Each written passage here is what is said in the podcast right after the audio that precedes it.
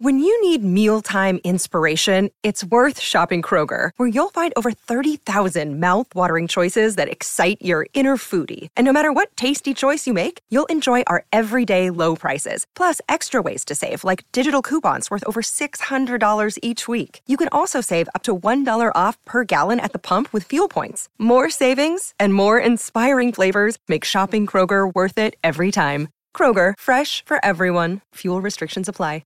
I'm just hearing about the uh, putting out clips before the full episode. I mean, that's... I feel like that really only happens in hip-hop. I don't see people doing it in, like, the comedy space or the YouTuber interview space or anything. But in, in hip-hop, sense. They do it. To me, it would make more sense if it was a shorter clip. Mm. Like, five to fifteen minutes feels like such a sizable chunk of the episode that... people maybe already got their itch scratched, where if it was like a much shorter clip, it'd be more like a trailer for the episode. But you know, it all goes back to D J Vlad, because he's basically the dude who like wrote the playbook for what rap interviews were going to look like. And his thing has always been, he'll do a two hour interview with you and maybe he cuts it up into fifteen or twenty clips, and those come out one per day, and then he puts the full thing online. And like as a result, you see all the smaller rap YouTube channels kind of like jacking that that delivery, and then we kind of ended up doing it too.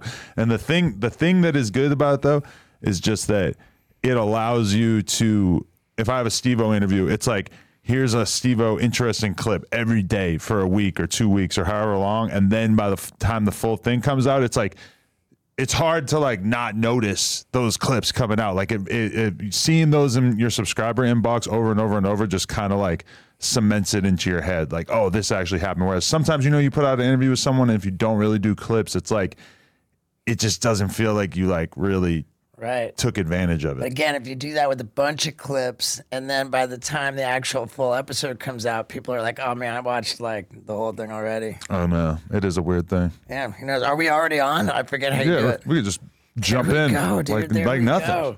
Let's start by telling everybody what a kook I am. Why? Why you want? Why you say that? Well, just because, man. Like uh, we had this like this th- misunderstanding where. Uh, You know, you've got your, your team that, like, books the, the stuffs, like, schedules the podcast. We were supposed to do this, what, like, uh, Thursday or Sunday? I, I don't know, a few days ago. Right. We were supposed to do it. And uh, and, and I'm like, yeah, okay, cool. So we're doing mine at ten a.m. And, uh, and whatever, they were going to do your, like, I knew you had to be wrapped by, by one thirty p.m., ten a.m. So we get there, and, and it's, like, literally ten on the dot. My guy's like, okay, I'm hitting record. And we're sitting there, and then, like, you know, it's been, like, an hour, and I was like, man, like, we've been sitting on our asses waiting for an hour. Like, I'm just going to go do do my day, you know? And uh, then when I look back at the text, your person said, set up at ten a.m. And I'm like, oh, well, oops. Yeah, because I, I really hate people who, like, are late or don't show up, just because I deal with so many people who are late for the interview thing that to me, it's like I'm always on time. But the time that she had told me, because I'm actually that morning I had texted Laura while I was working out, and I was like, oh my God, why do you have me at ten thirty for this interview? You know I can't be there till eleven because I work out at eight thirty. Ah. So if I'm done at nine thirty, then I have an hour to shower and eat and then drive here. So I basically need an hour and a half to shower, eat, and drive here. And then I was, and she's like, no, you're good. You're good. Cause you only have to be there at eleven. They're going to set up at ten. I'm like, oh, okay. Yeah. Like, I think moving forward, I think everybody's going to have a more like distinct. Yeah. I would definitely have thought twice about it if I had uh, known. Cause I just, I, I hate the I, idea of standing up Steve-O. You can't stand up Steve-O. Oh, well, dude. He's I, been I, through I, so much.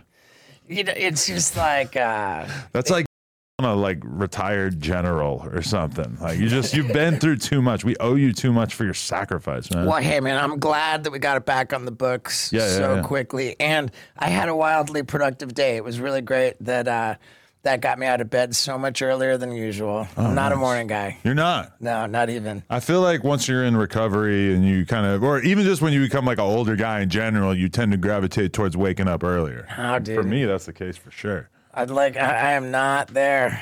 Um, but, but in any case, man, I started my day like pretty early. I got a bunch of stuff done. And, uh, and here we are on the No Jumper, man. Hey, we're here. But okay. What, what time you go to bed and what time you wake up? I, I'm I'll get in bed like one thirty in the morning. Okay. And I'll fight my ass off to sleep until at least nine. Okay. Like, I'd like I have basically a rule when I go to bed with my lady, like I I don't want any alarm set. Like I get very distressed if I'm gonna have to set an alarm mm. for less than eight hours after I go to sleep. Okay. I set mine for about seven to eight hours every day.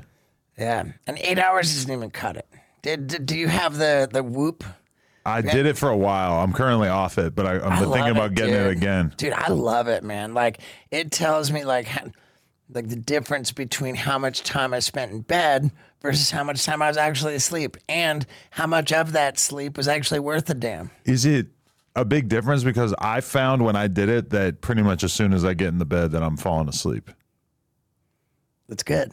But there's different stages of sleep, too. Yeah, yeah, yeah. Because I thought that for sure I was going to figure out that smoking weed was, like, ruining my sleep, and I did not find that. It actually said that I was sleeping really good, and I was, like, very kind of distressed by that because I'm like, I, I got this bracelet because I thought it was going to tell me to stop smoking. And instead, you're telling me that it's kind of all right. And I got a lung scan done. They said, you're fine. Your okay. lungs look all right. So that kind of pissed me off, too. I'm like, why did I pay for this? You're supposed to tell me that I'm going to die. So what's the underlying issue that's causing you to, to seek a reason to stop smoking weed? You know, I just kind of feel like it's the final frontier. Like I'm not doing anything else bad for myself, but that's right. like the one nasty thing I still have. Like I'll have days where I do, you know, two hours, three hours of working out in here, five, six hours on camera, grinding it out, go home, take care of my kid. I'm eating healthy all day, got a good relationship with my girl, but then I'm still smoking spliffs before I go to bed. And you know, that that's like, I keep pushing it to later in the day. I wow. stopped for like a month and a half. I got to get back on. I mean, my, my question is, is it a nasty thing? Because, um, yeah, it's not that bad. Like I, uh, can't do it, you know, mm. but, but like people who have diabetes can't do sugar. Right. You know, it's not that sugar's a problem. It's just sugar's a problem for people with diabetes. Right. Like, I'm an addict, so I can't do it. But if yeah. you're not, like, you know, it's, no. like, it's not in the way of your hustle, that's for sure. Yeah, it's, I just still, I kind of feel like, ah, it could be better. Like, when I don't smoke, I feel better in the gym. I feel better doing cardio, et cetera. And so it's like, it, I know that I could improve my life with it, but somehow still, no matter how long I take a break for, like, I'm about to go to Hawaii tomorrow. I'm not going to bring anything. I'm just going to have the little weed pen in case I need to, you know, keep my my brain in order. Is is flying with the weed pen cool now? Uh, they don't give a shit, I don't think. Yeah. It's so crazy how in our lifetime weed went from this like pretty gnarly thing to mm. like whatever. Yeah, that is weird. But if they catch you with a gun and you got weed on you, then I guess it's like a way worse charge. Oh yeah, wow. Which I think is up. All right. Because I'm way more likely to shoot somebody if I'm not high. That checks out. That's just where I'm at. I don't know. So, can you imagine, like, yeah, I have a gun, but I have weed too, so it's like, like, like a lesser charge. Well, there's got to be like some level by which you could smoke weed. That I don't know. I'm not sure exactly how it's triggered. So, wh- what has been going on in the life of Steve-O since we last talked? It's been like a year or so. I, it, it has been a while, huh? Um, man, that uh, I think. Uh, More of the same stuff, man. I've been doing this multimedia comedy tour. I just taped the special for it. Uh, I'm going out on the, the, the last ever leg of the, the bucket list tour. Um, damn, this special is so good, dude. Really? It, it's it's ridiculous. How many years did it take you to cook this up? Dude, I worked on this show for five years. Five years? Yeah. Damn. Okay, so you're really like... proven that you're taking it serious, because I, I from listening to Joe Rogan so much over the years, I get the idea that usually it's like a year to two years for a special. Sure, it can be. It, it can be. I mean, like uh, take the pandemic out of the equation and like a year and a half that there wasn't real touring going on, like right. that would crunch it down a little bit. Right. You throw that in there, you really uh, got an extended break. Yeah, but but dude, I'm super super stoked on it. It's a multimedia show, and uh, I did just. gnarly stuff that would never fly for Jackass. Mm-hmm. Like, give me an example. Things um, that are too far gone. Like, you, we can't break the law when we're filming for Jackass. Okay. Um, we can't. Um, Just because it's such a big platform right. and it's Insurance, through the studios, it's like the and... whole deal. So, um, one of my things was um, to get a medical professional in disguise administering stolen general anesthesia drugs into an I V in my arm while I was riding a bicycle. What the hell? This is a fucking general anesthesia bike ride. So what, you're just going to so... pass out while you're doing it? Or that's the idea. that, that, that, then, uh, that, you know what an epidural is? They, they put a four-inch needle into your spine. Yeah, my girl got it when she uh, gave birth. That was it, my... just, it just straight paralyzes you. Really? Yeah, they they inject a drug into your spinal cavity, which renders you paralyzed at least from the waist down. Really? So I got uh like a I got that, and I was rendered paralyzed in a full sprint. And how'd that go? Like that like, one was that one was like the most messed up thing so, ever. So you just like collapsed while yeah, you were in full sprint. Yeah, for sure. And um, it was uh, dude like. I shouldn't even say this, but it was, it was in a cop's backyard. um, it, it was so gnarly, dude. So, and uh, once I collapsed on the ground, just like, you know, my buddy just to start doing gnarly shit to determine how paralyzed I was. Right. Which it just got dark and, and, and creepy. It's my favorite thing. Dude, that's like a level of entertainment that I think about sometimes of like, you know, you just remember it from Jackass and C K Y and shit where, like, you you put your friend or you in a in a shopping cart and you just blast it as fast as you can across the parking lot until it, like, hits a bush or a curb or something. And then the person falls down and you film it, and that's the joke. But I feel like that kind of content in a lot of ways has not, like, made the transition into the social media age because – I mean, I guess sometimes, you know, you would see Steve Will Do It getting hot sauce dumped into his eyes and that kind of oh, thing. Dude. That's very Steve-O, you know? But, like, at a certain point, a lot of that, like, self-torture stuff didn't really make the transition to short-form content on the internet. Uh, I, I don't know Maybe that I, I agree with that. I mean, if you look at, uh, like, the show Ridiculousness, mm. I mean, people are... pretty active doing that kind of stuff. Okay, so it's still happening. I'm yeah, just it's not happening tapped like in. Crazy. I mean, dude, remember the milk crate challenge, dude? Where yeah, they were like, cool. You ever do that? No, God, no. Oh, right? I was kind of tempted. I want no part in that. Dude. I was like, where the fuck am I going to get like eighty milk crates? Dude, every single person ate shit in the most violent, upsetting way. Yeah. Like, no way I want to do that. You know what it is probably is that my media diet is so hip hop and in hip hop, right, right, right, right. No one is torturing themselves right. in the same way that, like, I am just parallel with so many things that the world that I'm in considers gay as fuck. Because, like, the other day I was in an orgy and I was doing an Eiffel Tower with this guy, this French dude, which I thought was pretty funny that we were both, like, putting our hands together while we were both getting it in at the same time. And I keep asking my, uh, you know, street connects what they think of it. There's been a lot yeah. of blank stares, a lot of a lot of real right. confusion about why I would partake in such a thing. Yeah, I, I get it, man. I get it. I remember, uh, speaking of uh, hot sauce in the eye, I, I had uh, the, the late, great Prodigy. Shout out Prodigy. Pour, like, a cup. We took a bottle of Tabasco sauce. We were at the G-Unit offices. Took a bottle of Tabasco sauce and just emptied it into a cup. So it was like a good amount of it. And then he, just, and then he dumped the cup into my eye. Whoa. And it was, uh, I remember my, my my whole eyelid like got like like all puffy. Like it, it, it was a, a pretty good one. And you uh, you requested this or that was his Yeah, idea? Yeah, for sure. Right. For sure. And, and what was like your recollection of his response? I just, I remember they, like, you know, it kind of like, uh, oh man, this crazy kid, like, you know, everybody got a kick out of it. it it's uh, like that, that was, that was okay. Right. But I understand in the hip hop kind of uh, culture, once you get over into like anything sexual that has two dudes in the same spot, yeah. like then it's not.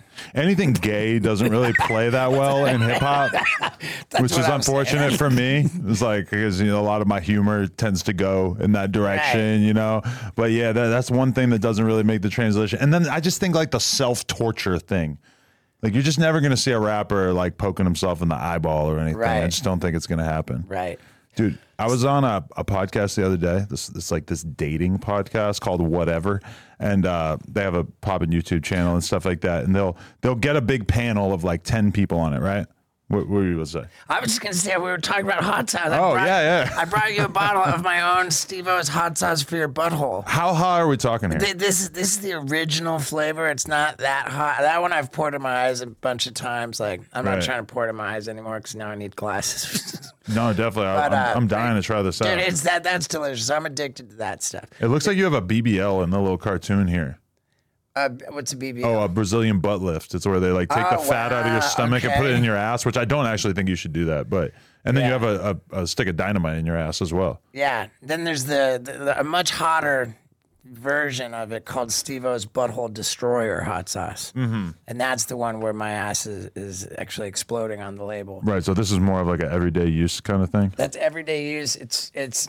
Utterly fantastic and available on Amazon. I love it. Anyway, uh, on this podcast, yeah. there was one girl, OnlyFans girl or whatever, and probably at one point, like eighty percent of the comments in the chat were calling her Steve-O. Oh, yeah. Because she talked like this. And uh, we were also calling her R F K Junior at a certain point right, right, because okay. that's kind of like the other reference when somebody has a raspy voice. I think Gavin Newsom. He has one? I don't know. I just remember that there was a minute where I was uh, working with um, a vocal coach. Uh-huh. Like I was like finding myself self-conscious about it. And um, also I was I made a video called Why My Voice Is So Messed Up. And uh, it was kind of part of like that video. Um, and, and the vocal coach I was working with um, said, I really want like uh, to... help Gavin Newsom with his voice. Really? I can't even think if I've ever even listened to Gavin Newsom talk before, but I just remember the coach saying that. I know. It says a lot that we could all live in this state. And, you know, I would say I pay some attention to politics, and I really have spent almost no time thinking about who the governor of our state is. Right. I know that, I, that he, like... got in some trouble. Yes, that's like the first a, thing that comes to mind. Oh, yeah. He didn't wear a mask that one time right. three years ago. He had yeah, like a winer, like a winery. Yes. Or like no, a, the, the French dinner. Laundry, which is like one of the yeah. n- the nicest restaurant in California, I'm pretty sure. Right, that's all we know about him. Yeah. Yeah. And I watch the news, but I'm not really I, paying attention to this guy okay, too much. What, what, what news do you watch? Oh, I mean, no, I don't watch the news then. I watch Twitter and TikTok and okay. whatever they serve me. Because on my YouTube feed, like I get like the N B C Nightly News with Lester Holt. Okay. Sometimes I'll only watch like, you know, they'll they'll break down like it's kind of like a table of contents in the intro. Like, you know, like Donald Trump got arrested. He's got a crazy mugshot. And there's like wildfires in Oklahoma. And this, you know, and like you can kind of just watch the first like minute or ninety seconds and you get all the news that's going to be on the show. Right. And if it's like particularly interesting, you can watch the whole eighteen to twenty minutes. I mean, I don't think YouTube even bothers to try to feed me that stuff. I think they just they just give me like YouTubers talking about shit. Like here's some right. guy in a basement and he's going to break down exactly what's going on with COVID. Definitely we're not going to show you N B C News telling you this. Right. I, I, I definitely get the N B C News in my in my feed. I get all the the M M A, U F C. You watch a lot of that stuff? I love it, dude. I'm addicted to it, man. Really? There's all these like M M A channels that just give you like the, the news mm. in the, the world of the U F C. And then I have just straight murders. Murders. Murders. Just, just, like, yes. just, just murder, uh, like true crime. Like there was a murder. And, and when they've got the suspect in the interrogation room, like I cannot get enough of that. Yeah. Oh, that stuff. The interrogation yeah, room yeah. footage, the just overall murder mysteries. And then lately, YouTube has been feeding me a ton of like, this is something that happened with the Hell's Angels, or this is the Outlaw Motorcycle Club, like all like any kind of gang. Like it's it's it's almost as if they figured out like, okay, he's watched every video about like street gangs, so now we're gonna transition him over to the motorcycle gang thing. Okay, does a, a motorcycle gang not count as a street gang? I mean, to me, the main difference is that they're predominantly white. Because I've just watched like so many videos over the years of like different L A gang stuff or whatever. But lately, I'm actually watching it. And like when they're breaking down like, oh, okay, this is how shit works in prison. Like for some reason, that just really works as like background noise for me when I'm doing other things. man, I watched this uh, this this YouTube video. It was called like How They Tricked Us Into Being Addicted to Content. Mm. And uh, it really, really both upset me at how clearly helplessly addicted I, as well as everybody, am slash is to content. And it also made me just feel so grateful that I'm a content creator. Mm. Everybody's just, it's this dopamine stuff. They're like, it, what did it say in this video? It says like, if you set something up where like, you know, you push a lever or something, it gives you five bucks. Like everyone's going to push the lever. But then all of a sudden you switch the lever to give you like a hundred bucks. Then everyone's going to push the lever. But now, if you go back to five bucks, people are just straight bummed. They cannot go back to five bucks. Mm. And so they applied that philosophy to, um, like, you know, you could go on a walk. People used to be able to go on a walk. But now, like, you, you start going on a walk while listening to a podcast. Mm-hmm. Now you can't go on a walk anymore. You got to be listening to a podcast. Right. And, like, the way that they just played it out, they just described this, like, addiction, this, like, we're addicted to constantly having that dopamine hit of something that we find interesting. Yeah. And it just, like, completely overrules our life. And ever since I watched that video, I realized, oh, my God, like, yeah, you got to be careful. Because you can mindlessly allow that constant search for content to like take over your existence. Like yesterday, I went out for a walk at night doing like an hour of cardio. And at first, as soon as I walk out the house, just immediately it clicks into my head like, oh, of course, I got to put a podcast on. Put on some podcast about the fucking Republican uh, debate that happened the other day. Uh-huh. No real reason for me to need to listen to a forty-five minute podcast about this, but you know, I'm listening to it for the, like the first fifteen minutes and then I get a call or something. So I pick up the call, talk to somebody for five minutes. And then when I get off the phone, the, the podcast does not automatically restart. So I'm just doing cardio for like ten minutes, not listening to anything, just thinking. And then it hits me like, oh, like you you let the podcast stop for the last ten minutes. This is way better. Like I actually needed some time to really be able to think about what the fuck is going on in my life. But I just, without even thinking about it, as soon as I walked yeah. out that door, I put that podcast on in some way so that I wouldn't have space to think about my life. Right. You know? For sure. For sure. It's, uh, dude, it, it's nuts, man.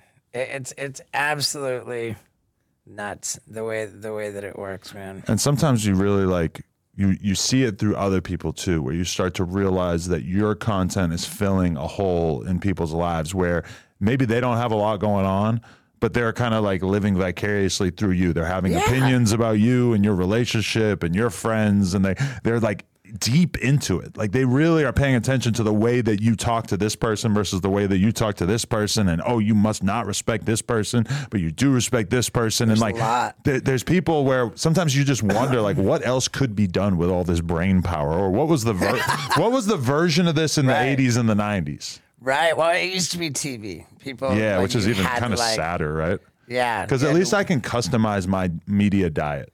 Right. You know, and podcasting made it so that people really get to know like the the you. Mm. You know, you can't like for you like what an hour every single day at least. You know, like you can't like put up some kind of a fake like facade of who you are. Some, some you know, like it, it comes to a certain point where when there's that much raw, unedited, unfiltered, just you having conversations. People are going to find out what you're really like. So here's a question. Do you ever find yourself when you've like, do you ever find yourself kind of having a hard time thinking of shit to talk about, or where maybe you are scheduled to podcast every single week and it can become kind of difficult to like think of stuff that you really care about having a conversation about? When you first start, it just pours out of you, right? It's like so easy because right. you haven't done this. And then as time goes by, sometimes it starts to feel like, well, fuck, like, I don't really have anything that comes to mind that I'm excited to talk about right now. It depends on who I'm talking to. There's some guests where like I'm getting ready to go into it and I'm like, man, I better really research. Like I better, you know, th- come up with a game plan, like how I'm going to map it out, like mm. have stuff prepared. And and then there's other cases where I'm like, I just know that it's just going to, it's just going to flow. Right. Because that's like the comedian thing is to like, hang out backstage and just talk. little bit, yeah. And when you're in that environment, it's hard to imagine running out of shit to talk about. Right. And then sometimes on the podcast, it just, it feels a little different. But also, it depends on, like, what you expect of yourself as a podcaster. Because, like, the other day I listened to Joe Rogan interview Post Malone for four and a half hours. And they were talking about whatever. And it was good. It was pretty good. But it, it wasn't was like... There was no moment of like, like with me when I think about, oh, if I sat down with Post Malone, I think I would want to ask him this, this, this, and this, and like how he felt when this rapper said this thing or like this awkward thing that happened this one time. Like I would go crazy trying to just like put together stuff to talk about. Whereas with him and Joe, it was kind of like, hey, let's just talk about archery for forty-five minutes.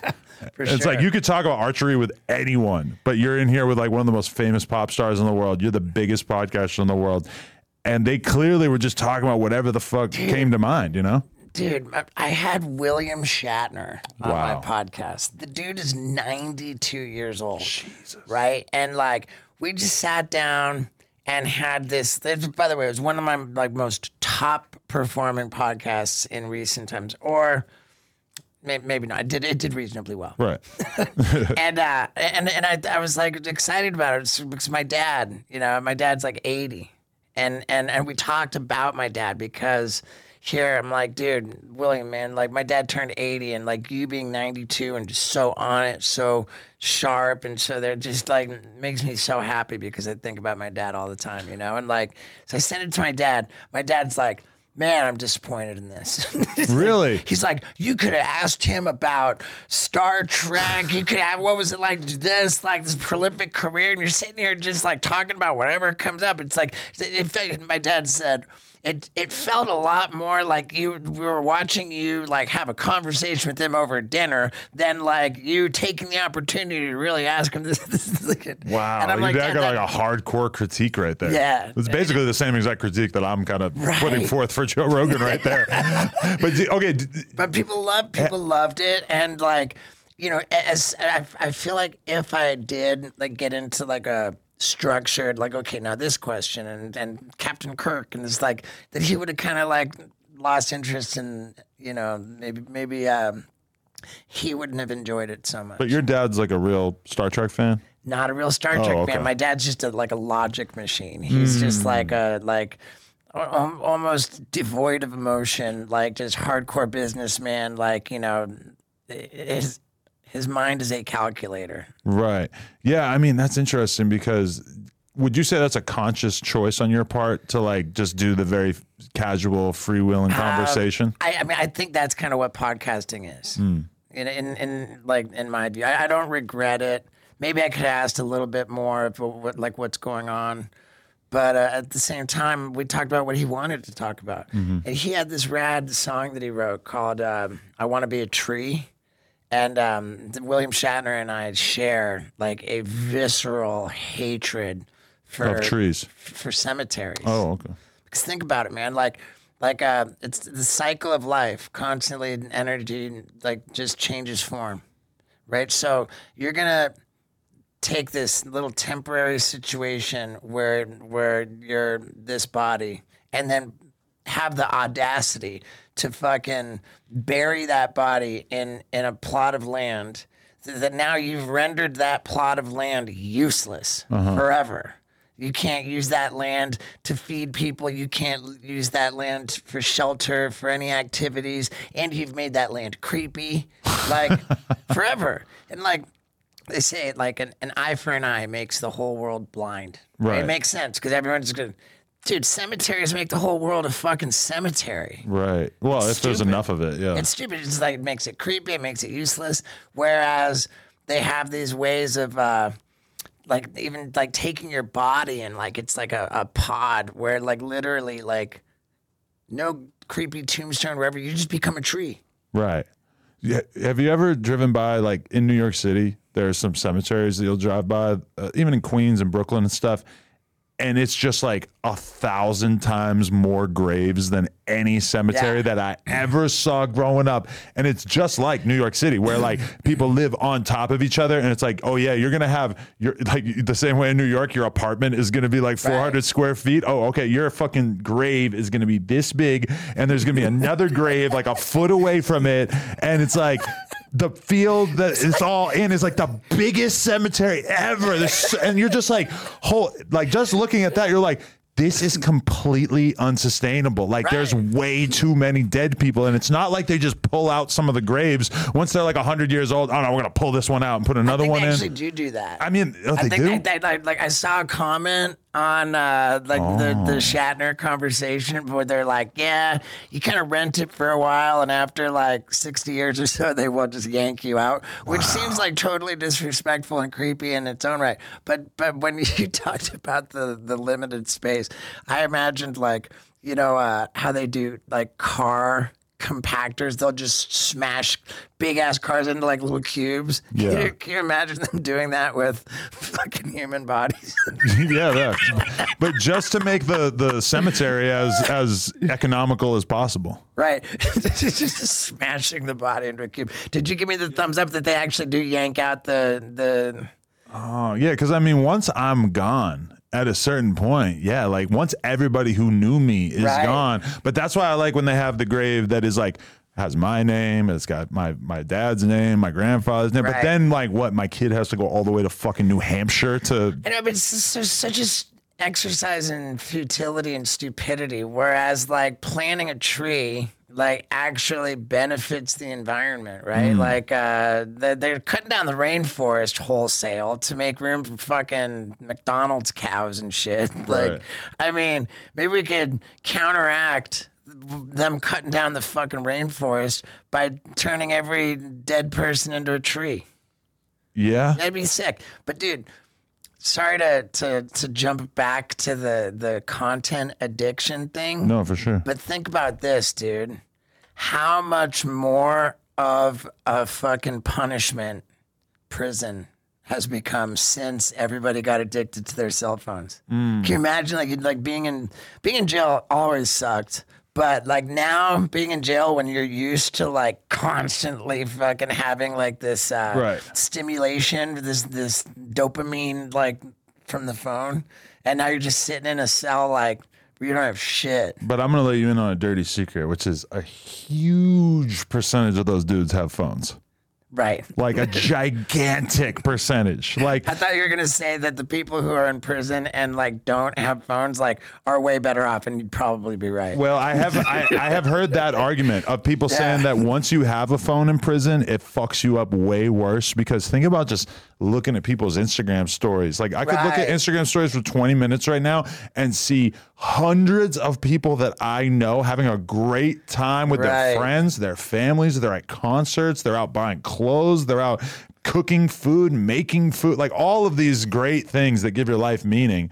But then, you know, I'm stuck right. in this tiny little cell. Like I, I could imagine that making it really fucking hard. But some prisons, they're actually like giving you a tablet now to like, because think about it, if you want these guys to not kill each other and not beat right. the fuck out of each other, the best thing you could do is give them a phone.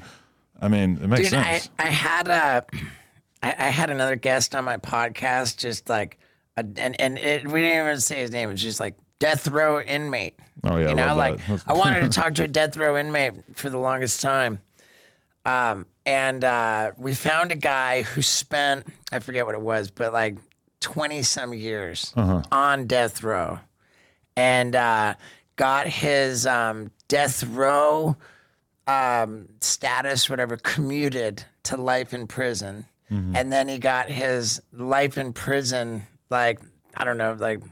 Down to parole, and then he got paroled, and then he got actually out on parole. Mm. So like it, it was, he, he was just he's a free free guy, right? And he explained how he murdered somebody, really, just like completely like like, and, and he explained it in, in a fashion of like like being remorseful and everything. But, but it was just an interesting conversation. Like I wanted, we, we got to hear from this guy. Like, what what's it like being on death row? Mm. Like, what's it like? How does that compare to being like in normal prison? Mm. And like, and, and all of it. And it's just like super interesting. And the amount of backlash that, that you know, people people just man, this guy like we giving this guy a platform. He killed, you know, the guy spent a long, long time in prison. You right. know, and I'm not like.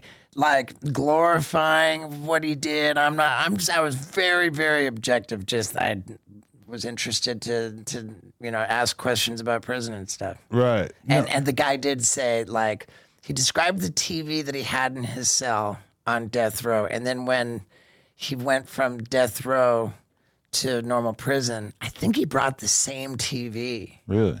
And it's like uh, a little ass T V a lot of times. His death row right? setup was way sicker too. I, I seem to recall. Really, bigger room, rather like, you know. So I was on a podcast the other day, and someone, um, you know, it was a whole conversation about snitching, and they basically like were trying to basically prove that somebody snitched. So they called the guy that he allegedly snitched on. So they're calling him on his iPhone in prison.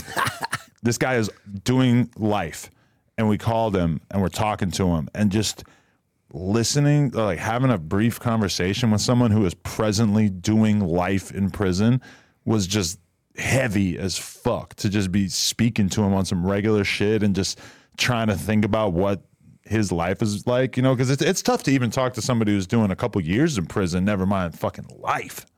Yeah. Like, this is a guy who has no reason to have any kind of hope or faith that things are going to get better in almost any way. Right. I mean, it didn't sound like you were talking to him on some regular shit. You were talking to him investigating whether or not he got snitched on. Yeah, yeah, basically. But like his, him calling this other person a snitch and like just hearing the level of anger that he had about it and just how like fucking just annoyed he was, because it's like, oh, cool. Like I lost my whole fucking life. I got to sit in this box for my whole life. Right. It's just like, wow. Like I can't even believe I'm Is having this like, conversation. I mean, the whole like don't snitch thing. In my view, if you if it's really important to you to not snitch ever, then like the only real way to accomplish that goal is to kind of be law abiding, right? I kind of agree, yeah, for because the most part. Human nature dictates that anybody who's facing like serious time, like serious consequences, is going to snitch. And the older you get and the more examples you see and the more you see how people actually behave, the more it becomes like, oh yeah, like how on earth could I expect a couple dozen gang members to all be a part of this criminal conspiracy and not ever tell? Like, no, they're telling. Right. They got to tell. Plus, it's so, to me, to me, it's just so counterintuitive that like snitching is this terrible, terrible thing that you do not do. And there's this, all this integrity and honor and not snitching. Like, but robbing people's fine, yeah. You know, like har- harming people's okay. Like, right. What about all the illegal stuff? Like, what about all like the, like, like the violent, like mean stuff? Like how, why is snitching such a big problem if all the rest of that stuff's okay? Right. It's like you just pick, how about just be a good guy? And, and it's the one it's the one sin that gets in the way of stopping people from committing other bad acts. And that's why snitching has to be such a priority. Like you could kill someone, but right. You can't tell the cops who killed someone. Right. It is kind of hard to imagine why this is. It all just doesn't add up or check out. And, uh, you know, I'm not like trying to be holier than thou. Like, oh, I'm a good guy. I mean, I get it. You know, do do your thing. But let's just be realistic that anybody who's really, really looking at hard time, you know, et cetera, is going to snitch. And think about, like, who you're basically committing crimes with if you're a dude who's in the streets. Like, if you're a drug dealer, your entire clientele are people who are, by definition, frazzled, untrustworthy, and not the kind of people that you would want to enter into conspiracy with, because there are people who are literally under the spell, under the control of whatever drug that they're hooked on. So even if you're like a coke dealer or a heroin dealer or whatever, and you have twenty clients, I mean, like, what the fuck is stopping them from telling the cops exactly who they're getting shit from the second that they get caught? I mean, these are people who are not in complete control of their brain, basically, by definition. Right, for sure. Yeah. You ever, oh, I, the look in your face! I could tell you told on somebody before. No, no, no, no. I mean, I don't, I don't have like. Uh, You know, I mean, I can confirm that if I was in, like, real trouble and facing, like, real time, like, I would, I'm sure, like everybody else, I would snitch. Yeah. But uh, but I couldn't really see myself getting into, like, a serious criminal conspiracy at this point in my life. It just doesn't seem worth yeah. it. Right. Yeah. I, I'm, I'm with you. Um, I don't know. And I'm, like, such, like, a... a twelve-step nerd. Mm. Like like today, I, we were filming this thing with uh, like a Liquid Death vending machine. I wanted to lower it onto the platform of my new like half pipe in my backyard. Right. Wouldn't fit. We tried to do it with a helicopter, whatever. Had to do it with a crane. So while the crane there is there, my buddy's flying the drone, but the drone's nowhere near the vending machine in the air. And I got grumpy. I like yelled at him, like, God damn, like, now he's missed the shot. Like, I'm screaming, like, okay, now we got to put the, get the crane operator to lift the vending machine all the way back up into the air and get the drone on. And, and just the way that I was, like, giving these directions for, for shooting the drone, like...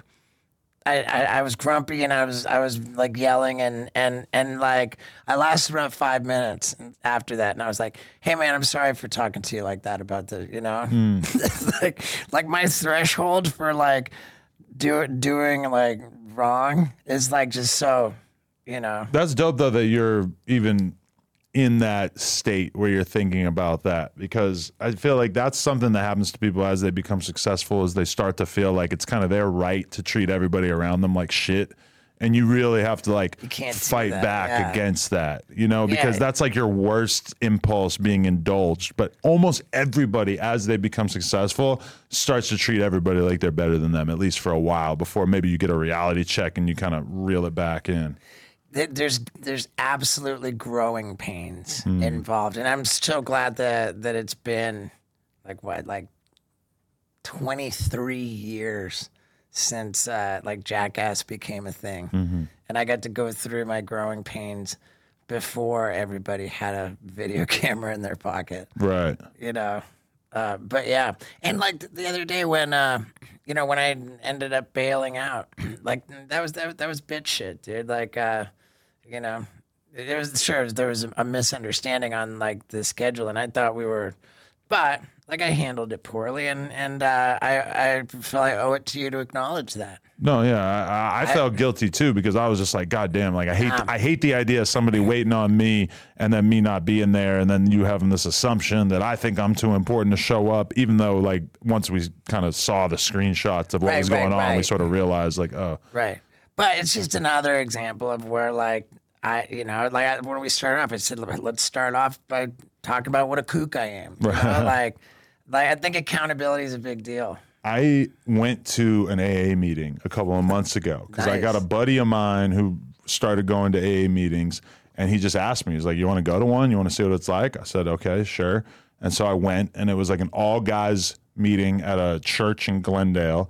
And it was, it had like a very, like they were telling me about how there's different vibes at all of them. And that this one was very like a bunch of older guys who were all drinking black coffee at like ten p.m., which kind of freaked me out. Like, how are you guys going to go to bed? That's insane. And uh, yeah, I mean, it, it was kind of weird too, because like one of the guys told me, he goes, hey, when they go around the room and everybody's saying like, my name is John, I'm an alcoholic, I've been clean for three years, whatever. They're like, just just do it. Just roll with it. Don't don't say that you're not an alcoholic. So I'm like, okay. And I, I said... So that sounds like that was a closed meeting. Uh, I don't know. Like, I think anybody could kind of show up. Right. But I just said, like, yeah, I've, I've been clean since uh, twenty nineteen, which is, that is kind of like when the actual partying part of my life stopped, even though I'll still have a few drinks here and there. Would have been so funny if you said, hi, my name's Adam, I'm California sober. Because people really say that a lot now. I, huh? I, I've never heard that in a meeting, but okay. it'd, be, it'd be really funny. But, okay, they were telling me that sometimes you go to meetings in like Silver Lake or something, and that you could catch like a super hipster vibe oh, where yeah. everybody is For like sure. really pompous. Like, have you, what's your, your I don't average know about group? Pompous, but but like I, I don't necessarily associate hipster with pompous, okay. but yeah, like you know, for sure. And um, like within the sober community, like there's some meetings that people like get straight dolled up to go to, like right. you know, like it's like the, you know, the the super like cool kid, like and, and I I absolutely have room in my recovery to go to fun meetings that are that feel more like social events mm-hmm. than meetings. But dude, it's got to be weird for you because it's it's a fucking Steve-O meet and greet every time you go, right? Like I'm sure once you've been to it a bunch of times, people start treating you like a normal guy. But like some percentage of the time, it's just got to turn into like, hey, it's Steve-O. It's, it's, Let's hang out with Steve-O. Like um, it actually helped me, um, you know, like to have boundaries. Like if somebody. If I am at a meeting and someone says, "Hey, can I get a photo?" Mm-hmm. Like, like I'm just conditioned to say, out of respect for the program, I don't take photos at meetings. Okay. You know, like if somebody wants me to sign, like some, like out of respect for the program, like I, I don't do that. Um, and and, and the thing, it's it's crazy too. Like, in in our world, it's like, "Hey, will you do my podcast?" Right. You know, like, or in, in, in the comedy world, it's like, hey, will you, you know, we we get on my show at the Laugh Factory and do like ten, fifteen minute set, you know, like, and and then in, in the recovery world, it's, hey, will you, you know, will you speak at my meeting? Mm. And that's like the main thing. Like, if, if I go, if I when I go out to these meetings, like, I know I'm not getting out of there without somebody getting, you know, right. And uh, it's all good. I, I I do it. Did you see a lot of love connections happening at these meetings, though? Um, I don't know that you see them happening, but they're definitely happening. Yeah, because my buddy that I went to the thing with, he told me, he's like, yeah, I, I got a girl. Like, I met her at the meeting. Like, fucking, now we're, we're crazy over each other. We just went to Tijuana. I'm like, what the fuck? Like, you found a, a whole new girl. Like, and you kind of, by definition, have a bunch in common because you're both kind of fighting the same demon, right? right?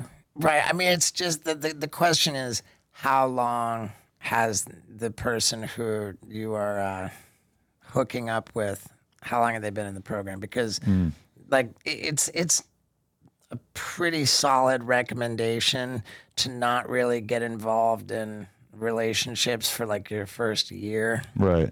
You know, you want to like kind of ha- like have a year, like be all the way through the twelve steps, you know, like already like sponsoring other people and stuff, like because um, there's just so much emotion. It's impossible to get involved in some kind of relationship like that without there being like crazy emotions, and then things go sideways. Somebody always gets the short end of the stick, and it's when you're in that kind of a situation, it just makes a lot of people relapse. Right. And like for people in recovery, man, it's like legitimately life and death stuff. So if you're gonna be like a dude at an A A meeting, you're gonna find like some chick that's brand new in the program, and you're gonna go and hump her and then ghost her, and then she's gonna relapse. Next thing you know, like that's blood on your hands, dude. Like yeah. You don't mess with newcomers. Okay, that's good to know. You do not, yeah. Like don't a lot of people do. Newcomers, I like that. Yeah, wow. a lot, a lot of people do, and it's not cool, man. Like yeah. that is like a, that, like that's something where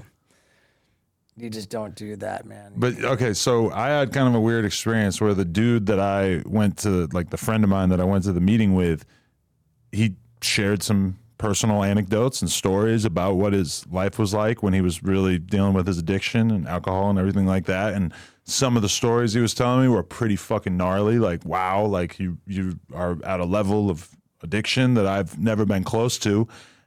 And then he told me he stopped going to meetings and he started drinking again. Yeah. And that was kind of like a weird thing for me to realize, like, oh fuck, like I'm I'm forgetting that like just because you're going to the meetings doesn't mean that you're necessarily uh, like really ready to accept this as your new way of life. And he's kind of rationalizing it to me and telling me like, yeah, I'm not really like alcoholic like that. And I'm kind of thinking in my head, I'm like, well, you told me those stories. Those stories were pretty fucking gnarly, right, dude. Like I feel like you probably actually are an alcoholic. Well, I mean, whenever somebody comes back into the program after a relapse, uh-huh. you know, like, like you can ask them what happened, like why'd you relapse, and it's always the same thing. I stopped going to meetings. Right. I drifted away from the program. Mm. So like one could argue that we keep going to meetings just to be reminded of what's going to happen if we stop going to meetings. Right. You know, I'm I'm over fifteen years in, man. Like, uh, I'm terrified of drifting away. Yeah, because that's one thing I always uh, can sense with you. Because I, I, I listened to the Bam podcast that you did like seven months ago. And there was there's a bunch of little like weird things going on when you watch that shit, because there's yeah. just like so many interesting dynamics between you guys because your relationship is so uh, long lasting and right. layered. And like he's kind of talking about his addiction, his alcoholism, as if he's got a hold of it now. He, right. was, he made some dumb decisions. He, he didn't know how to do it right, and now he's better. He's fine. Right. And I'm watching you listen to him, and you seem like deeply uncomfortable with this attitude because you're somebody who's like a real, you know, you really care about staying sober so much, and you just know. And I would never hear somebody like you just talk like the battle is over. Like it's oh, always yeah, continuing on, right? And so, like, yeah, I don't know. Like w- when you did that podcast. And, like, obviously he rela- relapsed probably within, like, a couple weeks of that or a month or something like that. Like days, hours. Yeah. what what was your perspective on him sort of acting like his, his battle was already done, I guess? I mean, I think that uh, it, it's always been, like, pretty evident um, within, like, a minute of me checking in with Bam that, like, okay, he's still not ready. Mm. You know, and that's me, uh, like having visited him at so many different rehabs and stuff. Like, you know, like he's been on this rehab, jail, psych ward tour mm. for years now. Right. And like, I've never tried to like push sobriety onto him. Like, I've always uh, just like kind of let him do his thing. And if he's in a rehab, then I'll take that, like, opportunity to go visit him in the rehab. Like, oh, okay, so n- now you're here, you're giving it a shot. Like, I'm I'm here to help you. Like, you know, what do you think? So, like, what's the plan now? And every time, it's like, oh, okay, he's, nothing's going to change. Like, you can just tell. Right. Oh, man, that's so crazy. Like, just because you want, you want that for him so yeah, badly. For sure. For sure. I mean... Like I, I, I would love nothing more than for him to be happy and healthy and like get, get everything back and, you know. Right. We especially like selfishly, if he was killing it, like he, he would be killing it on our digital side of, you know. I feel like not Knoxville's always gonna be like on like the, you know, the old school. Right. Like you know like. It, it's a weird analogy, but, uh, you know, like Howard Stern, I you think of him as, like, very, like, like traditional, like, old-school establishment entertainment industry. Mm-hmm. And then there's Rogan, who's, like, digital, you know? And, like, uh, Knoxville's, like, of the Howard Stern kind of mentality of, like, the old school and... You know, and, and I'm like the the digital mentality. Right. Bam would one hundred percent at this point, if he was killing it, he'd be killing it in the digital world. Right. And he and I would, I mean, who knows, we would have a podcast together maybe. Like, it would be like, you know, like like Segura and Bert Kreischer with Two Bears. Like, they're so much stronger to, like, they have elevated each other right. so much. And, uh, man, I I wish that... Bam was sober and happy and healthy, and that we were elevating each other. Like, uh, is it all about the rock bottom?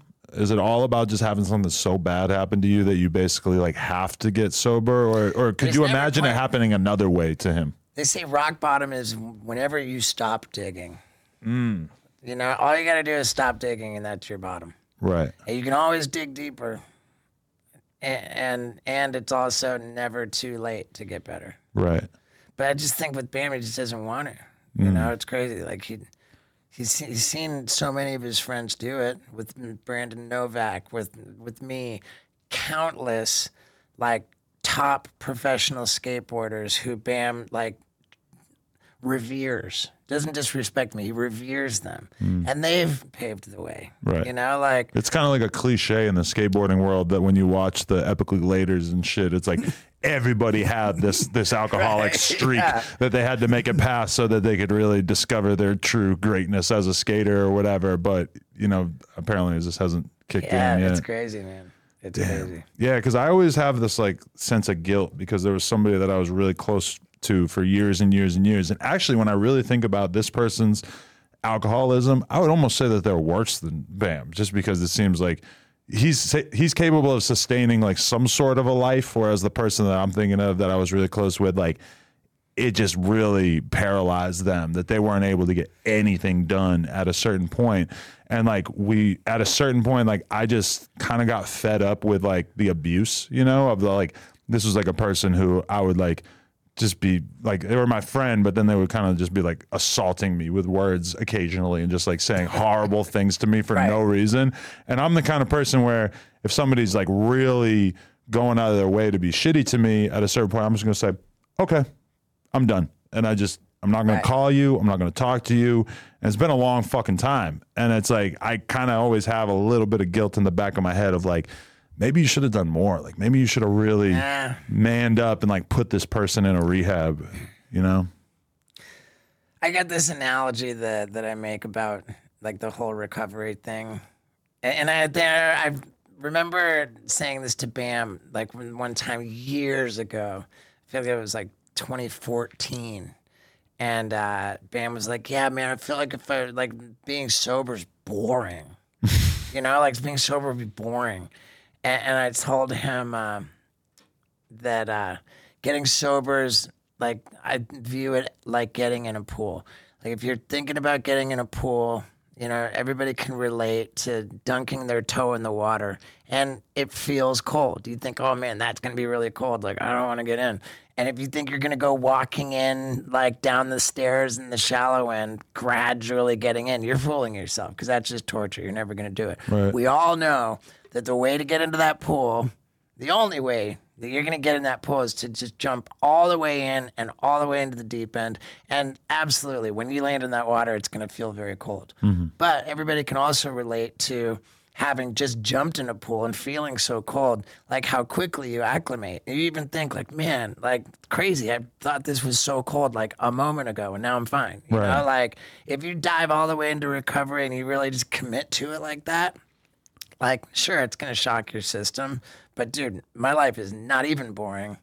And like, it's so easy to jump into a pool, like when you're engulfed in flames, you know, that was what my life was. Like, you know, like that's what, that's why we could do it, is because we're like not okay.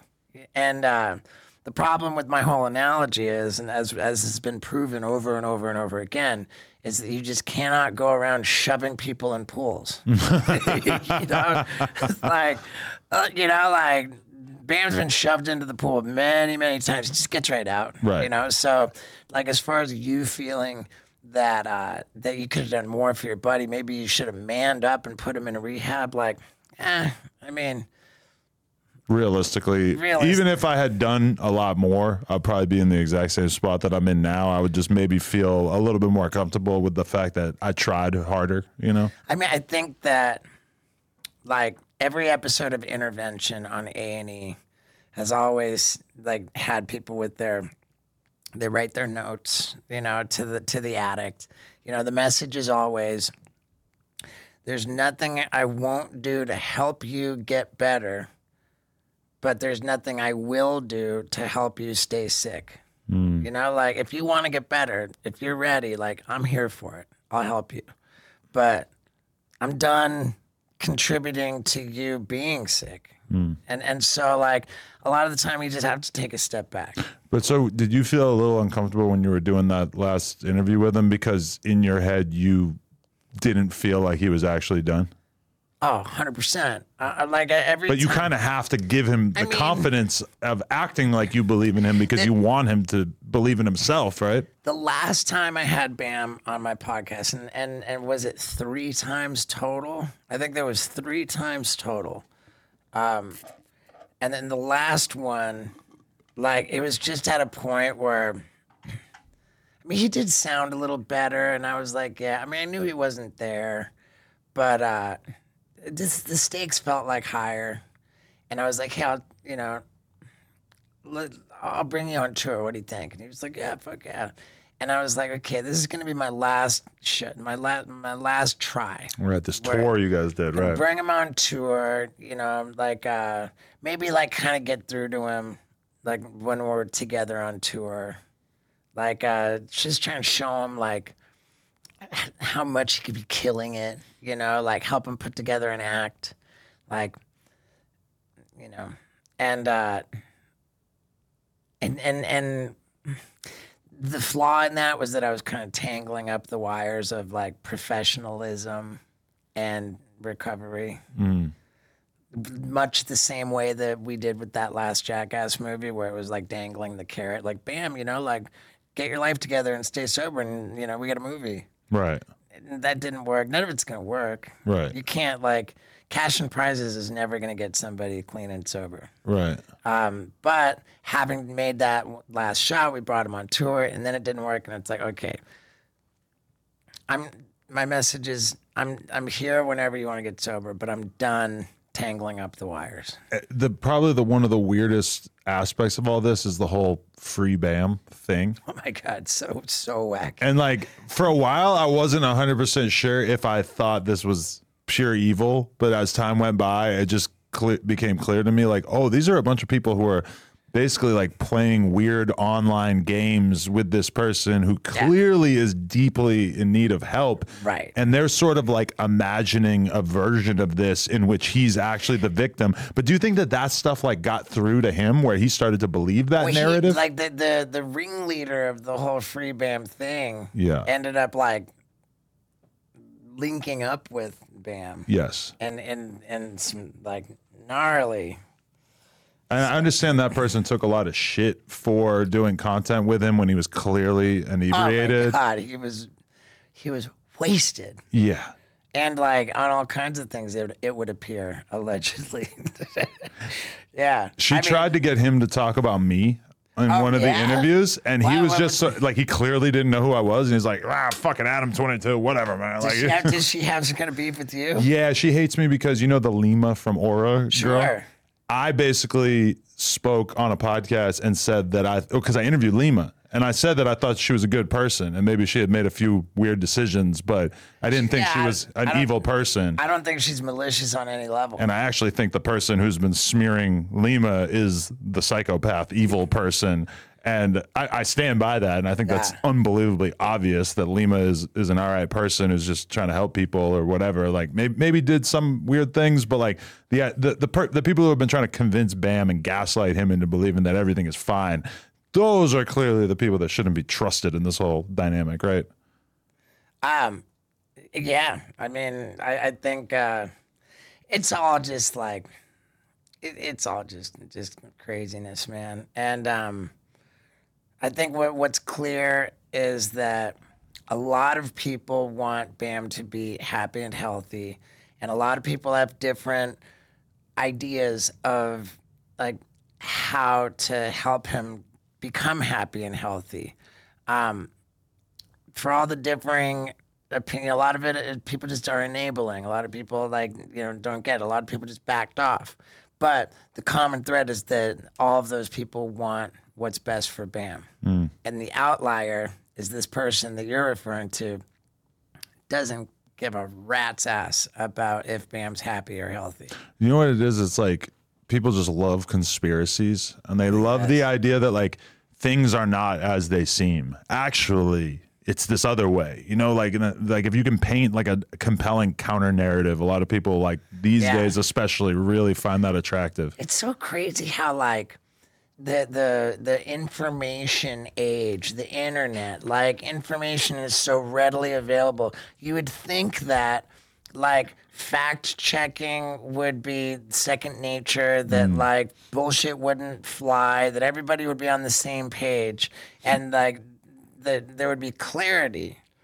But with all of this read, readily available information at our fingertips, we have just become totally more fucking polar opposite. And and we've entered into like a world where way more like alternate tr- versions of reality are thought up. So not only yeah. is it like, oh, people don't fact check things or don't go out of their way to figure out if things are real, but they'll actually go out of their way to like consume media from really untrustworthy sur- right. sources to like try to find the least trustworthy right. narrative possible. Right. All like we're we're in an age of maximum information, minimal truth. Yeah. It's fucking crazy. You know who I actually had a podcast with the other day, a couple maybe a month ago, was Lil Xan. And that Oh wow. That was great for me because how's he doing? He's doing great. Yeah. Okay. Seems like he's totally sober and stuff, and like he He's like a person who I was close with, and at a certain point, I really kind of distanced myself because I just did not think that he was doing well, and they just didn't. Well, right. I think that you stepped in once he started slinging mud at the manager, and oh, like yeah, that, yeah, yeah. that that wasn't like. I, I that was what actually caused me to speak on him publicly, but just in general, like he's not somebody that I ever really thought about being able to get clean, because he yeah. if, if if I took every rapper that I fucked with in the early days of this podcast and you had asked me like who's the one who's probably never gonna get clean, I probably would have said probably Lil Xan. So to see him actually like speaking clearly and clearly not being on opiates anymore and stuff, and obviously, you know, fingers crossed that this is going to be uh, something that he's on for many years. But I don't know, like that just really brought me like so much happiness to see him finally oh, get man. his shit under control, because he he's been fucked up on pills and shit since he was like a young ass kid in high school. Right. So like he he was somebody whose like brain chemistry really came together as a result of all those drugs. Is he like productive making music? Uh, it seems like it. Like he hasn't put out a lot of music, I don't think, or maybe he put out a project. That he put out at least like a song the other day. I'm not sure exactly how his career's going. And I did notice that like he's just as uh, flighty as he used to be, because we had to schedule him like three times coming in here before he finally came. But just like him seeming sober was like, I don't know, I was pretty hyped on that. It's just nice to see somebody actually get it, get it good, even if it sure. might not last forever, but however long he's gonna ride it out. Yeah, I mean. It, uh, it, I think it's it's pretty easy to tell if somebody is, um, like, if somebody gets it. If somebody gets the disease concept and, like, you know, the idea of being in recovery, you can tell if they're not even giving it a try. But what's crazy, even if they are, like, totally committed and get it, and it, it still doesn't mean this. Yeah, it's still. Like, the odds are not in everybody's favor. And that's why you got to be so vigilant and mm. so, like, stay in, in the middle of the pack. No, definitely. So what else do you have uh, going on that you're excited about right now? Um, going out on my last leg of my bucket list tour. Um, putting out the special. I already taped it.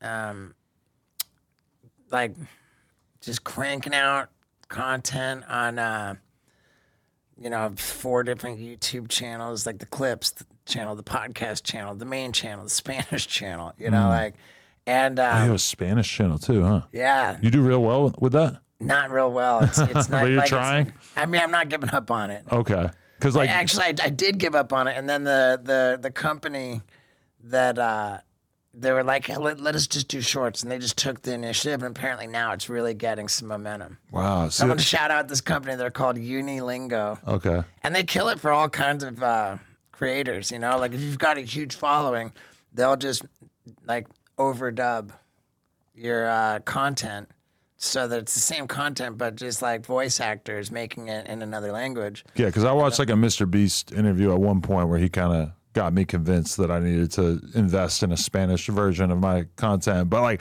I don't know, like he puts so much work into like one right. ten, fifteen minute video. Right. Whereas this is like, even just today, I'm going to record right. like four hours of me sitting here fucking talking to people. Right. That seems like a lot to, you know, I don't think it's, uh, does it's, anyone in Mexico City give a fuck about me talking to Whack one hundred? I don't know.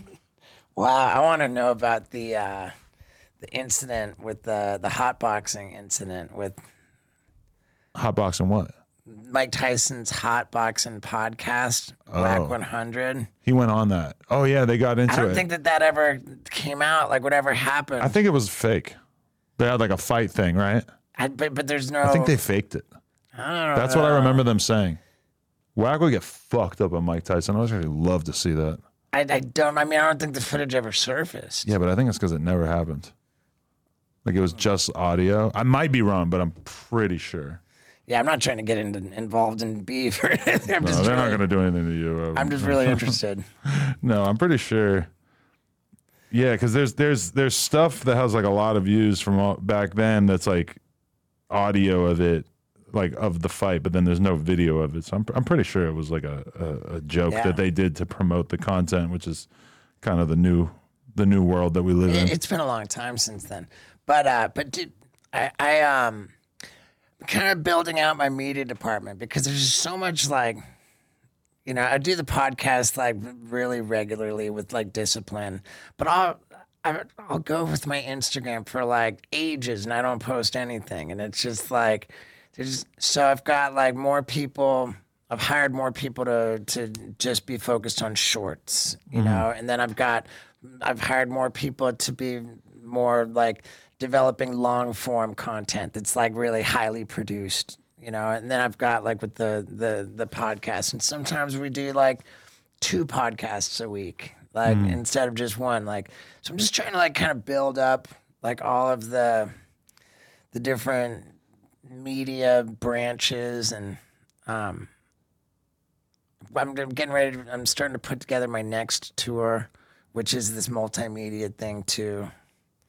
So yeah, I'm I'm I'm pretty. Oh, and I just bought a forty-four acre property in Tennessee. In Tennessee? Yeah. What the fuck are you gonna build out over there? Um, we're my lady and I are gonna get married on it. We're gonna um open up an animal sanctuary. And the idea is to have like kind of different stuff going on that uh, can bring in revenue right. for the animal sanctuary. But how are you planning on splitting your time between here and there? Um, I, I had thought for a second that um, that if I if I could stay in Tennessee for six months and one day minimum per year, then that makes me a California, or sorry, that makes me a Tennessee resident. Mm. And then all of a sudden I don't have the state income tax, because they don't have state income tax in, right. in Tennessee. That's so that's why Rogan moved to Texas. That's yeah. why everybody's like leaving California to go to basically Nashville or Austin at this point. Yeah. Or Vegas. I know. I, f- I don't feel like I've I've earned it. Like I gotta like do more with my career before I can afford to move somewhere where I'm not I know, right up next to everything. I'm right there with you. Yeah. Like I'm right there with you. Like I, like like when, when I even had that thought, like a wave of panic came over me. I'm like, what am I doing? What am I talking about? What am I thinking? No way I can be sitting on my ass in Tennessee for six months out of the year. Like that, that's just gonna turn off all of my revenue streams. And like all this money is going to be going out the door trying to like build on this property. Like I have to stay in California and like work, work, work and earn, earn and tour and work and earn so that we can realize this dream of everything we want to do on the property. Yeah, because to me, it's like we all know that we're going to be like sixty-five at some point. Yeah. You know, like you, you know this shit is going to be over, or you're going to be doing an old guy version of whatever you're doing now at some point, you know? It's already an old guy version. yeah, yeah. But but you kind of just feel like I got to go hard as fuck now to get to the point where maybe like by the time I want to chill, I'll be more established, I guess. Right. Yeah, and, and now what it's looking like to me as I picture, I got to work my ass off so that we can build like like what we want this property to be. Like, man, I love the idea of uh, being able to transition into, like, the property being the business, mm. you know? Like, um, it, like, it's crazy. Like, driving here the other day, I drove by that big-ass dome. In? It's, like, right in your neighborhood. Like, oh, right, yeah, yeah, yeah. There's a big-ass dome. And I was like, man, I want that, like, on my property. Have you seen the one in Vegas? Oh, I, I have. I, mean, I saw it. Like, I mean, that, that's that's a big ass dome. That's but a like, dome. But this one right here. So, so, so while I was sitting there, like uh, thinking that, that you were late when you weren't, I was uh, like Googling domes. I called this dome company, and like I'm talking to the lady on the. the this lady picks up the phone at. Uh, it's called Dome Guys International, D G I. Mm-hmm. And I was like, hey, I bought this property. I want to put a dome on it. Like, uh, and she says, oh, we, you know, Mike, I can send you uh, some, some quotes. I was like, cool. Like, here's my email. And and uh, this lady literally on the phone says, is this Steve-O? That's how fucked up my voice is. I get recognized on the phone. Like, I'll, I'm ordering a pizza sometimes. They're like, is this Steve-O? Wow. That's insane. Yeah. Wow. Amazing. All right. So we're going to do uh, your podcast now, I guess. We're going to do, yeah. Let's pop in. I'm Dude, ready. I love it, man. Sick. Yeah, yeah. Like, switch over, click here. Yeah, yeah, yeah, yeah, yeah. It's probably already out by the time you're seeing I this. I think we're going to double upload. Okay. Like, whenever you're putting yours up. Perfect. Thursday's our day, so I don't know if you could do uh, Thursday this week or next week. Yeah, we can make Thursday happen. Sick. No doubt. My man, Steve-O. Thank you very much, Steve-O. No Jumper, coolest podcast in the world. Check us out on YouTube, TikTok, Patreon, Instagram, et cetera. Like, comment, and subscribe. And check out the skateboard on the wall. This is a very, very important piece of history right here. I'm fucking hyped.